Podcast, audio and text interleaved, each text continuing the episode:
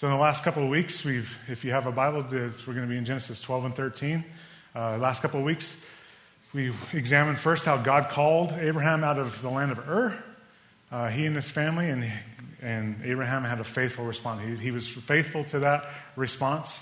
But then, as you continue reading in chapter 12, you see that uh, the wheels quickly begin to fall off of God's, or Abraham's uh, uh, following God's call. Um, they, on their way, they come to a place called Haran, which is a, was a place that was very comfortable to them. They had the same kind of cultural lifestyles as Ur. And so they just kind of, you know I think all of us have done that. We get to a place and you begin to justify, you know, maybe we'll just hang out here for a while. And so even though he was called to the land of Canaan, so he was called out of Ur to the land of Canaan. Uh, he, he and his family settled in Haran. God graciously uh, began to move on him and get him out of that and back to, the, to his call to the land of Canaan. Um, and as he was going into Canaan, he heard that there was a famine in the land, in the land of Canaan.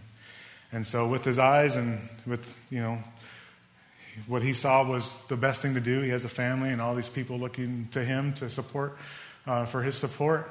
He began to see, well, God called me to Canaan, but um, there's a famine, so maybe we should just go to Egypt. And so Abraham takes his family into Egypt, and there, uh, Abraham's wife Sarah is there. She's beautiful, and he begins to think, you know what? Pharaoh, the leader of Egypt, might think that, you know, you're very attractive, Sarah, so maybe you should just tell him um, You're my sister, so my life will be spared.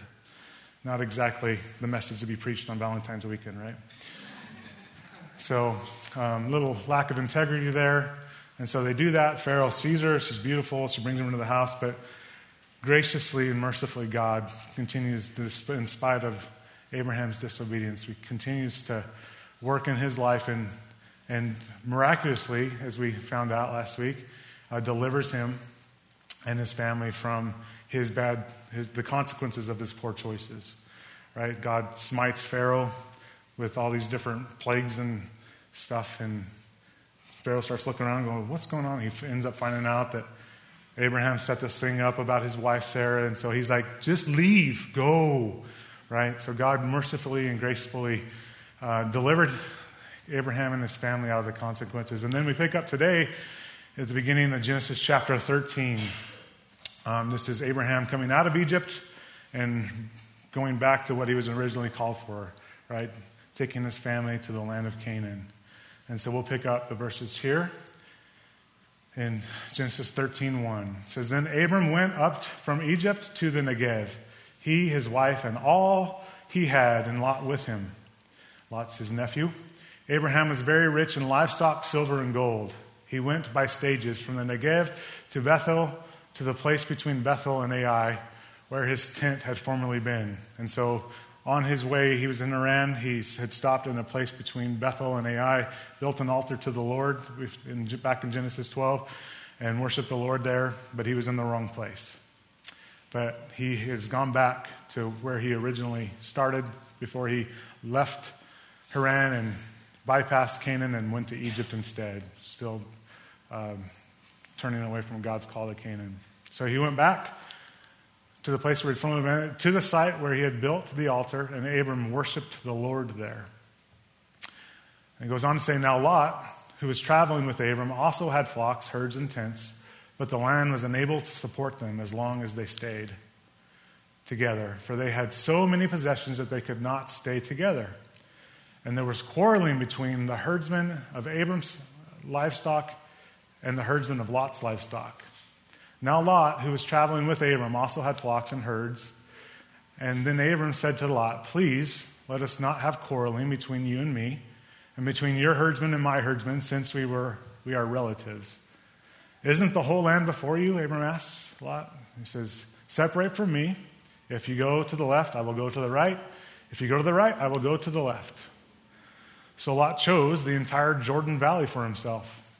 Then Lot journeyed eastward, and they separated from each other. Abram lived in the land of Canaan. That's where he belongs. But Lot lived in the cities of the valley and set up his tent near Sodom. Now the men of Sodom were evil and sinning greatly against the Lord. After Lot had separated from him, the Lord said to Abram, Look from the place where you are. Look north and south and east and west, for I will give you and your offspring forever all the land that you see. I will make your offspring like the dust of the earth. That is a lot of offspring. So that if one could count the dust of the earth, then your offspring could be counted.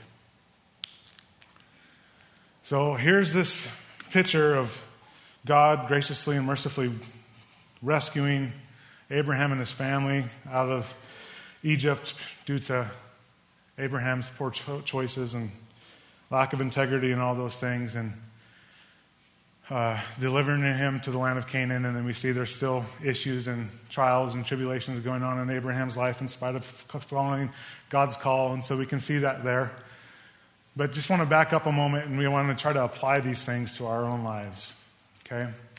And the first way I want to try to do that, help you guys do that, is just kind of give you a personal illustration of, of what happened to me. I got uh, the Lord uh, uh, opened my eyes, um, the gospel was preached.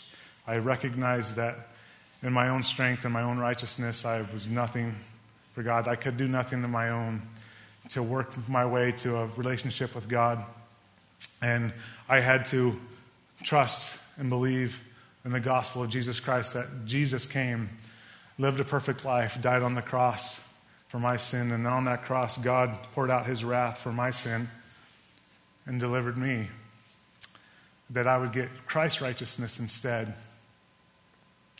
That was preached to me, and uh, I often say it was kind of like a body slam that day back in 2004.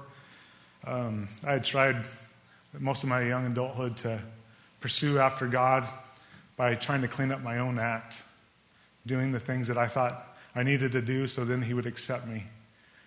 And when the gospel was preached, I realized that there was nothing I could do, that I just had to turn and place my faith and trust in Christ and His accomplished work on the cross alone. And when that happened, I became very zealous. Most people who knew me back then would say overly zealous, if you know what I mean. Um, one of the most amazing things that happened to me, because when that happens, the scriptures say that the Spirit of God comes in and, and seals you to God and adopts you into His family and gives you a new heart. And so you're made alive unto God. Your separation from God has now been joined back to Him through the accomplished work of Christ. And when that happened, this book, this Bible that I've carried around, carried around all my life up until then, I could barely get through a chapter without falling asleep, became alive. The words were just jumping out. It just was amazing. God the Spirit was just illuminating me to His truths everywhere I read. And uh, very early on in, in my, uh, my walk after being saved, I think my pastor was preaching on Hebrews 11, but it got me focused in on Hebrews chapter 11. And a lot of people call this, it might be in your Bible, the Hall of Faith, of the chapter of faith. It has a list of all these people who by faith followed God and did all these marvelous things for God. And again, I was this overly zealous guy who had just been saved by the grace of Christ. And I said, I want to be that guy. I want to do great things for God. I want to be a man of faith. I want to be one of those guys. But the problem was, is I was thinking it was me who did it, and it was in my power and in my strength that I would get all this faith, that my faith, if I just worked hard enough, my faith would increase. And I'd be this great person of faith, just like these people that are listed in the Hall of Faith. And I was terribly wrong.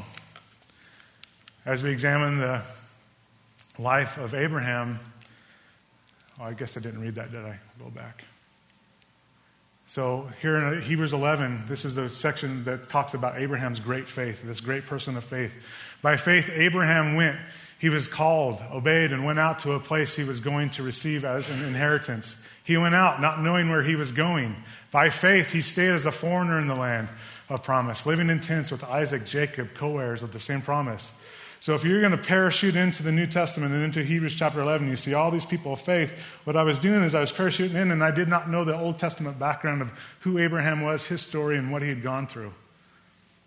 Because Abraham wasn't this great man of faith, this superhuman being who was perfect and all this righteousness. We see in Genesis 12, he was far from that, right? He had faults, he fell short, guess what? He's just like you and I. We all fall short. We all can't follow God's golf call perfectly in our own strength and our own power. And so Hebrews 11 shows Abraham as this great man of faith, but we see through the scriptures that Abraham's faith was grown in him, not by his who he was or his own righteousness or his own intestinal fortitude. It was grown through looking to God and trusting in God's promises through his trials and through his tribulations. That's ultimately what Abraham's growth, Abraham's faith grew out of learning to rely on God and His strength and His promises through the trials instead of relying on our own strength and fortitude. And so, how do we apply that to ourselves? That happened thousands of years ago. Is this really relevant for us today? Why? We say it is. Because as we look into the scripture, we see several things that happened in the life of Abraham that caused his faith to grow. And so, if we desire to have a great place, to grow, uh, have a greater faith grown in us, and uh, a greater reliance on God in our own lives and our own um, walks with the Lord, it's not in our own strength and our own power. It's just as Abraham is has done. He goes to the source of the power to grow in faith, and that is the Lord. So the first thing we see here, if we want to increase our faith, is we need to have a, a repentance, a life of repentance. So Genesis 13, 3 says, He went, that's Abraham, to the place between Bethel and Ai, where his tent had formerly been, to the site where he had built the altar, and Abram worshiped there, the Lord there. So it's funny how the Lord miraculously delivers him out of Egypt. What does he do? He goes back to where he to that fork in the road, right? He went, there was on his road to his call to go into the land of Canaan, he had a fork in the road. He had a choice to make. Do I go where God has called me, where there's a famine, or do I, by my own sight, make my own decision and go to the land of Egypt? He goes back to that fork in the road. And he doesn't go back and he says, doesn't say, I'm going to pick myself up by my own bootstraps, I'm going to do a better job, and I'm going to be stronger for my family, I'm going to increase my faith in God. What does he do? he goes and turns and worships the Lord there. This is so important for us. So important for us that we have to understand that our increase in our faith and reliance on God is not out of our own power, but out of the strength of the Lord. And how we get that is, is we turn our eyes and worship the Lord. It's called repentance. Now, we could have a very serious theological debate on the true definition of repentance and what that truly means. Um, if you ask 50 people what the definition of repentance is, repentance is, you're going to get 78 answers, right? It's, it's, it's different. But if you just look at Scripture and allow and see what God is trying to do, what God desires from us, from His people, I think it's reduced down very simply.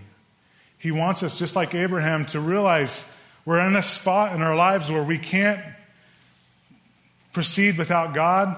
The choices we made have made, put us in a terrible situation. What does Abraham do? He doesn't try to clean himself up and do, he returns and just turns to the Lord.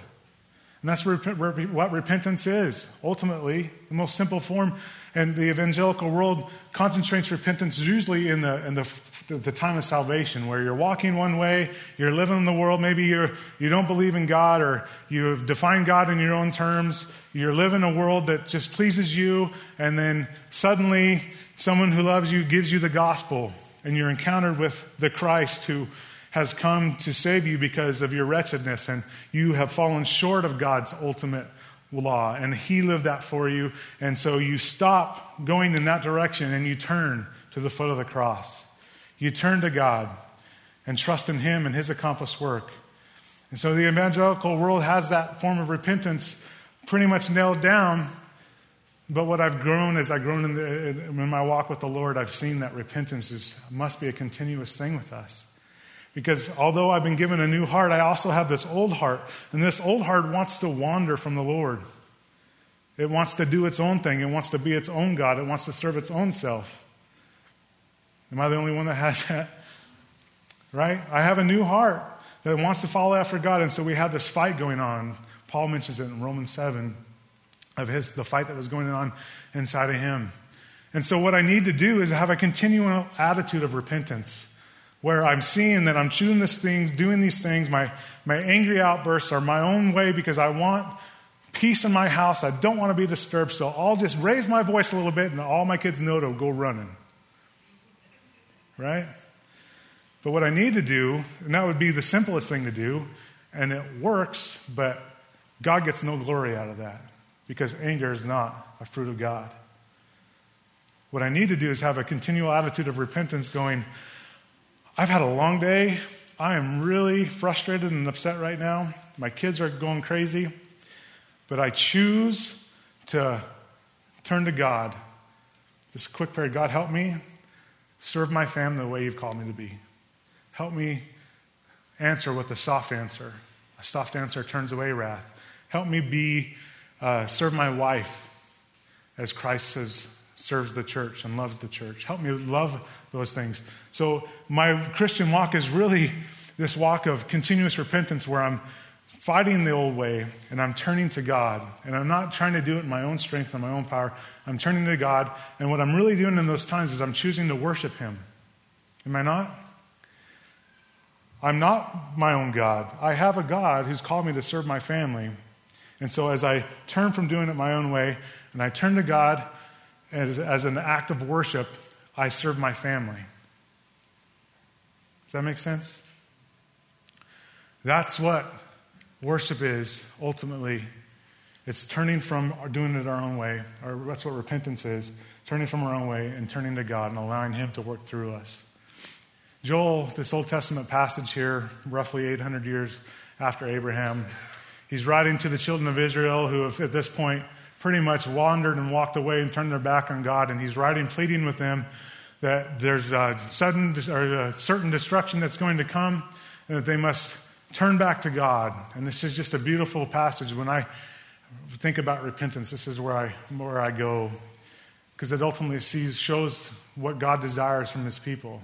Even now, this is the Lord's declaration turn to me with all your heart, with fasting, weeping, and mourning. Tear your hearts, not just your clothes, right? The Old Testament traditions, when people got upset and there was something going on, they would rent their clothes, tear them. He's like, Quit, stop it with the outward stuff. Tear your hearts. God's worried about the heart. God's worried about what's going on on the inside. And why? And return to the Lord your God. Why? For he is gracious and compassionate, slow to anger, rich in faithful love. He relents from sending disaster. If you're a child of the God this morning, this is your Father. This is your Creator. He desires His people to turn to Him in times of trials, not in their own strength, but turn and lean and trust in Him and His promises and in His power. That's the basic essence of repentance. Abraham, the second point here is Abraham turned, right? Went back to his place, his special place, his altar, where he would worship the Lord. Um, and he, he did that. And that's what God calls us to do as well. But we have to make sure we bring it into the New Testament context. Right? Back in the Old Testament, the Old Testament was full of places, special places set aside for the worship of the Lord. Altars. Abraham has an example of the altar. Then later there's the, there's the tabernacle and the temple. These special places that people would go to worship God. They also set aside certain holidays, special times of the year where people would really focus on worshiping God. Okay? But the New Testament, there's a whole new reality going on. Right? All those things were foreshadows, the things that were to come and the complete restoration of the kingdom in Jesus Christ. Those were just pointing towards something. And so the Messiah, Christ, arrives on the scene and he begins to demonstrate his kingdom and to teach of his kingdom and all those wonderful things that the New Testament Gospels have for us, his teachings while he was walking here on earth. There's a specific circumstance in John 4 where Christ is walking through the land of Samaria. And if you know the Old Testament history, the Samaritans and the Jews were always, they were like, they were kind of related and they were always battling back for one. one the other one thought, you know, they were better than the other. And so there was this constant battle going on. And so Jesus is walking through this time, through this foreign land of Samaria, and he encounters a woman at the well, and they begin to talk about the Messiah that was to come. And this is a whole other sermon, so I'll have to be quick. But um, basically, she, she asked Jesus, she goes, Hey, look, us Samaritans, we worship Jesus on this special place up here on the mountain. You Jews, you guys worship down in the, in the, in the, in the temple down in Jerusalem. When the Messiah comes, where, where are we going to worship him? And Jesus tells them and tells us it's not about a place anymore, a certain special place or a certain special time. He says to her, But an hour is coming and is now here when the true worshipers will worship the Father in spirit and in truth. Yes, the Father wants such people to worship him. God is spirit, and those who worship him must worship him in spirit and in truth. No longer, the New Testament has progressively revealed that God no longer desires his people to go to a special place to worship him. So, what happens when we're saved is we're sealed by the Holy Spirit, and we're told that we are now the temple of the Holy Spirit, that God Himself dwells within the hearts of His believers.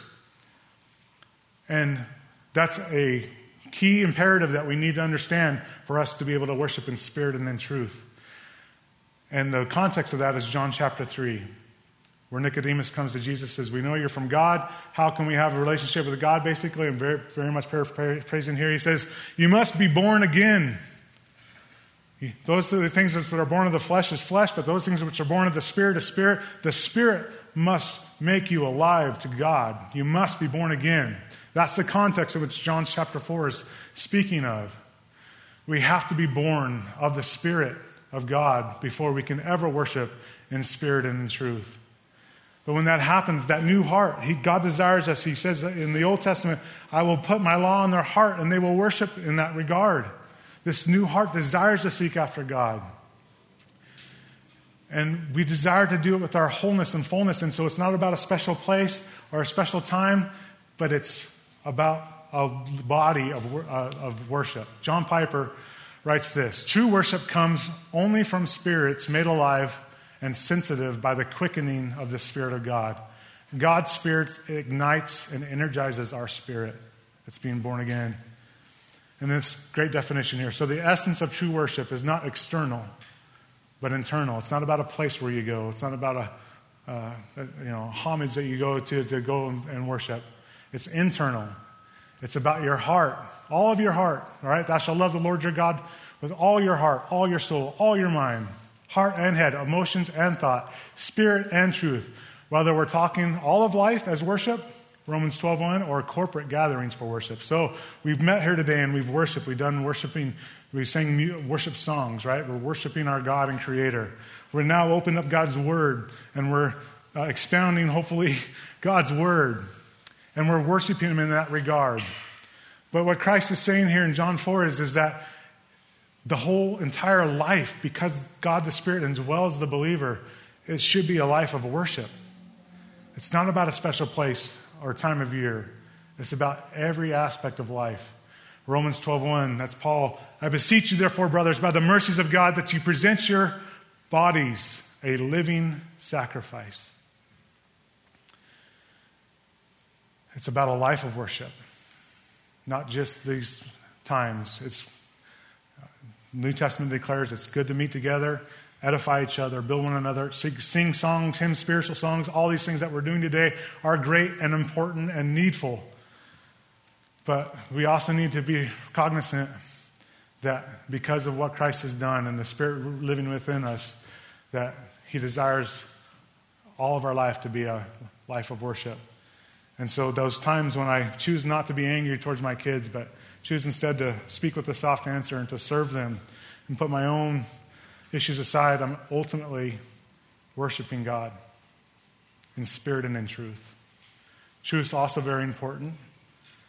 Right? God's revealed word. We can't just have emotion, we must have it filtered through God's revealed revelation found in the canonized scriptures. Jared Wilson, I love this. All the Christian life is worship, whether the Christian be in prayer, study, work, meals, conversation, love, and romance, or even sleep. I don't know how you can worship God sleeping, but apparently he can. But look at this. This is great. What if we treated life? So, this is a question to all of us. What if we treated life from the momentous occasions to mundane ones as opportunities to respond to who God is and what he has done? What would our life, how would it be different? And the amazing thing is, is but that's what originally we were created for. And as you look at the Garden of Eden, God walked with Adam and Eve. It was relationship. Adam and Eve were completely dependent on God for everything. That's how we were created. And so if we are in, in accordance with how we were created, guess what happens? The fruits of the Spirit begin to begin manifest. That joy that you always want in your life, the peace that you desire in your family. Those things, those attributes, the fruits of the Spirit will be manifested as we look to God and uh, cooperate with Him as He desires to walk with us as we uh, turn our lives over for a life of worship.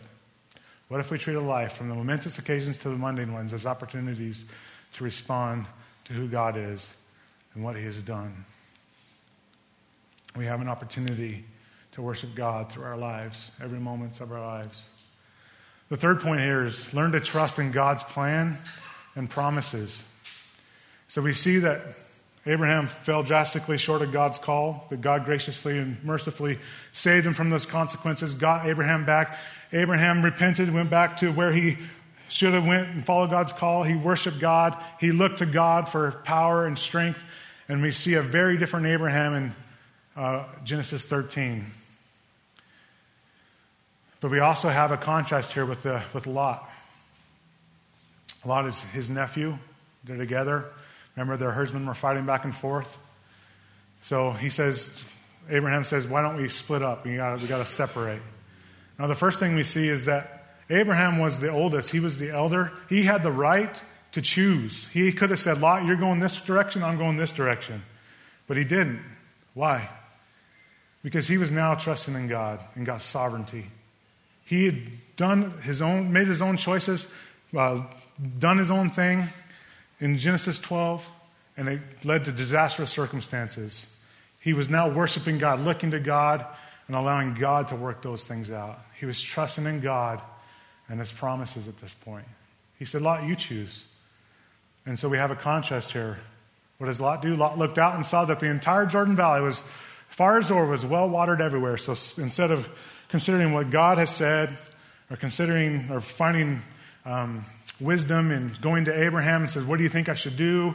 You know, I want to be godly in this choice. The scriptures declared that he started looking around and saying, What's the best with my own physical eyes that I can see? What was going to satisfy me the quickest?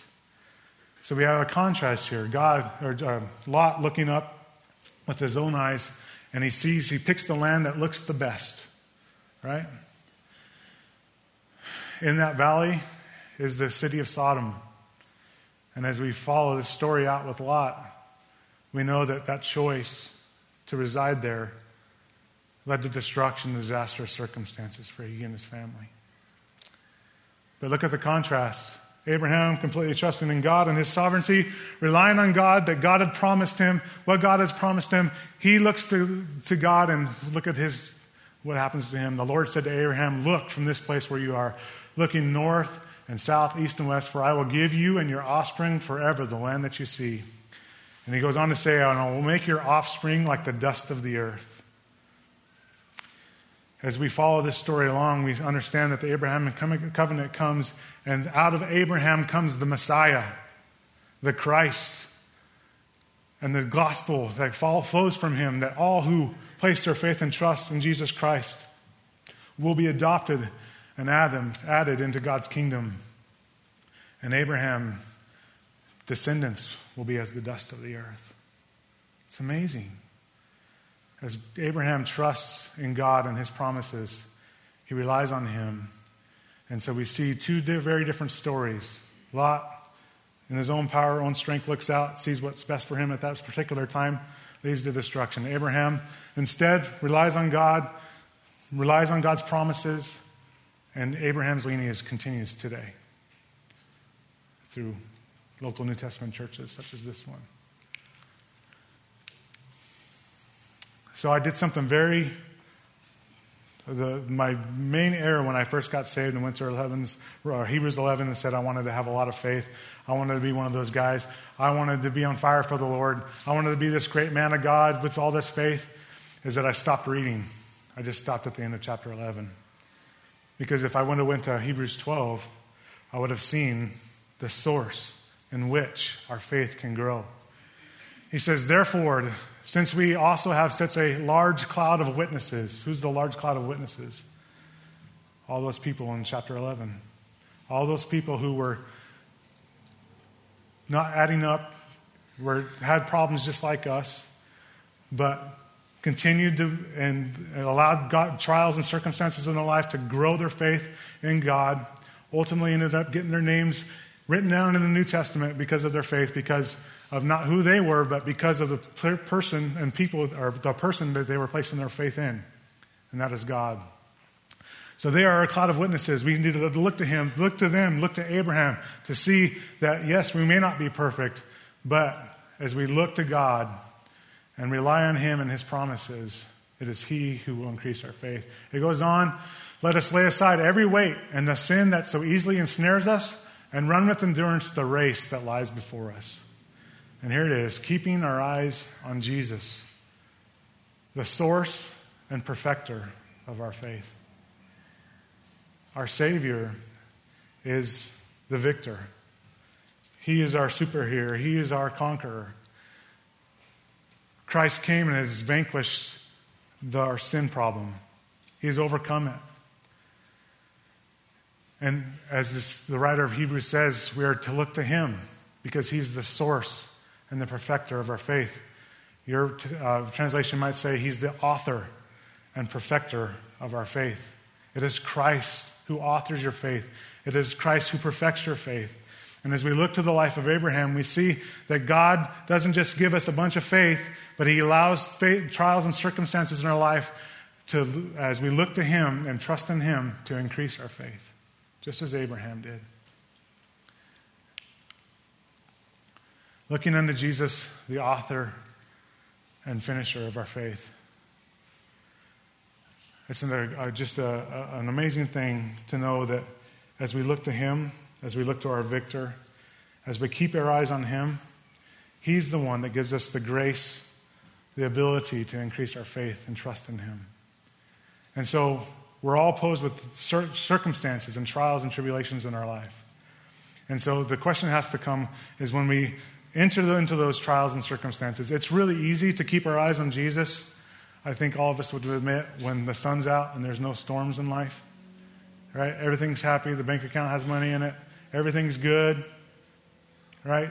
I'm a good Christian then. But when the storms come, when the storms come, my natural tendency is to take my eyes off of the author and perfecter of my faith and trust in my own strength and my own power. And so, as we look to the story of Abraham, we see how important it is to look to Jesus as the author and perfecter of our faith. The, the ironic thing is, is during those times when there's no storms in life, if we're not changing our paradigm, the way we look at life as a means of my life should be all about the worship of God through my actions, and as I choose to follow God and trust in Him instead of pleasing my own self, I'm actually worshiping God, and I'm doing these things because I love Him, because it's what He's done for me, all these great things. If we're not doing that and pursuing that, and the storms come, we're not rooted. Right? If we're pursuing those things and seeking God and keeping our eyes on Jesus, during the times of where there's really no trials or circumstances, we're rooting ourselves. We're gaining a, a greater glimpse of, of Christ. We're increasing our faith in Him. And then when the trials and circumstances come, we can't be blown away because we're rooted and grounded in the promises and the power of God. This is my favorite, one of my favorite promises. This is Christ just before he's uh, getting ready to ascend into the heavens to sit at the right hand of the Father, to be our great high priest forever, making intercession for us, as Hebrews says. The disciples are starting to understand what's going on, and so they're starting to get worried. And he's like, Hey, your heart must not be troubled. Believe God Believe also in me. In my Father's house are many dwelling places. If not, I would have told you. I'm going away to prepare a place for you. If I go and prepare a place for you, I will come back and receive you to myself, so that where I am, you may be also. Our faith in keeping our eyes on Jesus isn't about making this life better. It's about putting our faith and hope on the life to come in Christ, our eternity and dwelling place with Him. Will there be no more sorrow, no more tears, no more death? This eternal existence where God will be among us and He will be our God and we will be His people. That's what we hope for. That's what we look to Jesus for to give us the grace to get through the trials and tribulations so that our faith may increase and as we trust in Him, His power and His promises, that they may be real in us as we look for His return and um, what He's purchased for us through His wonderful gift given to us on the cross.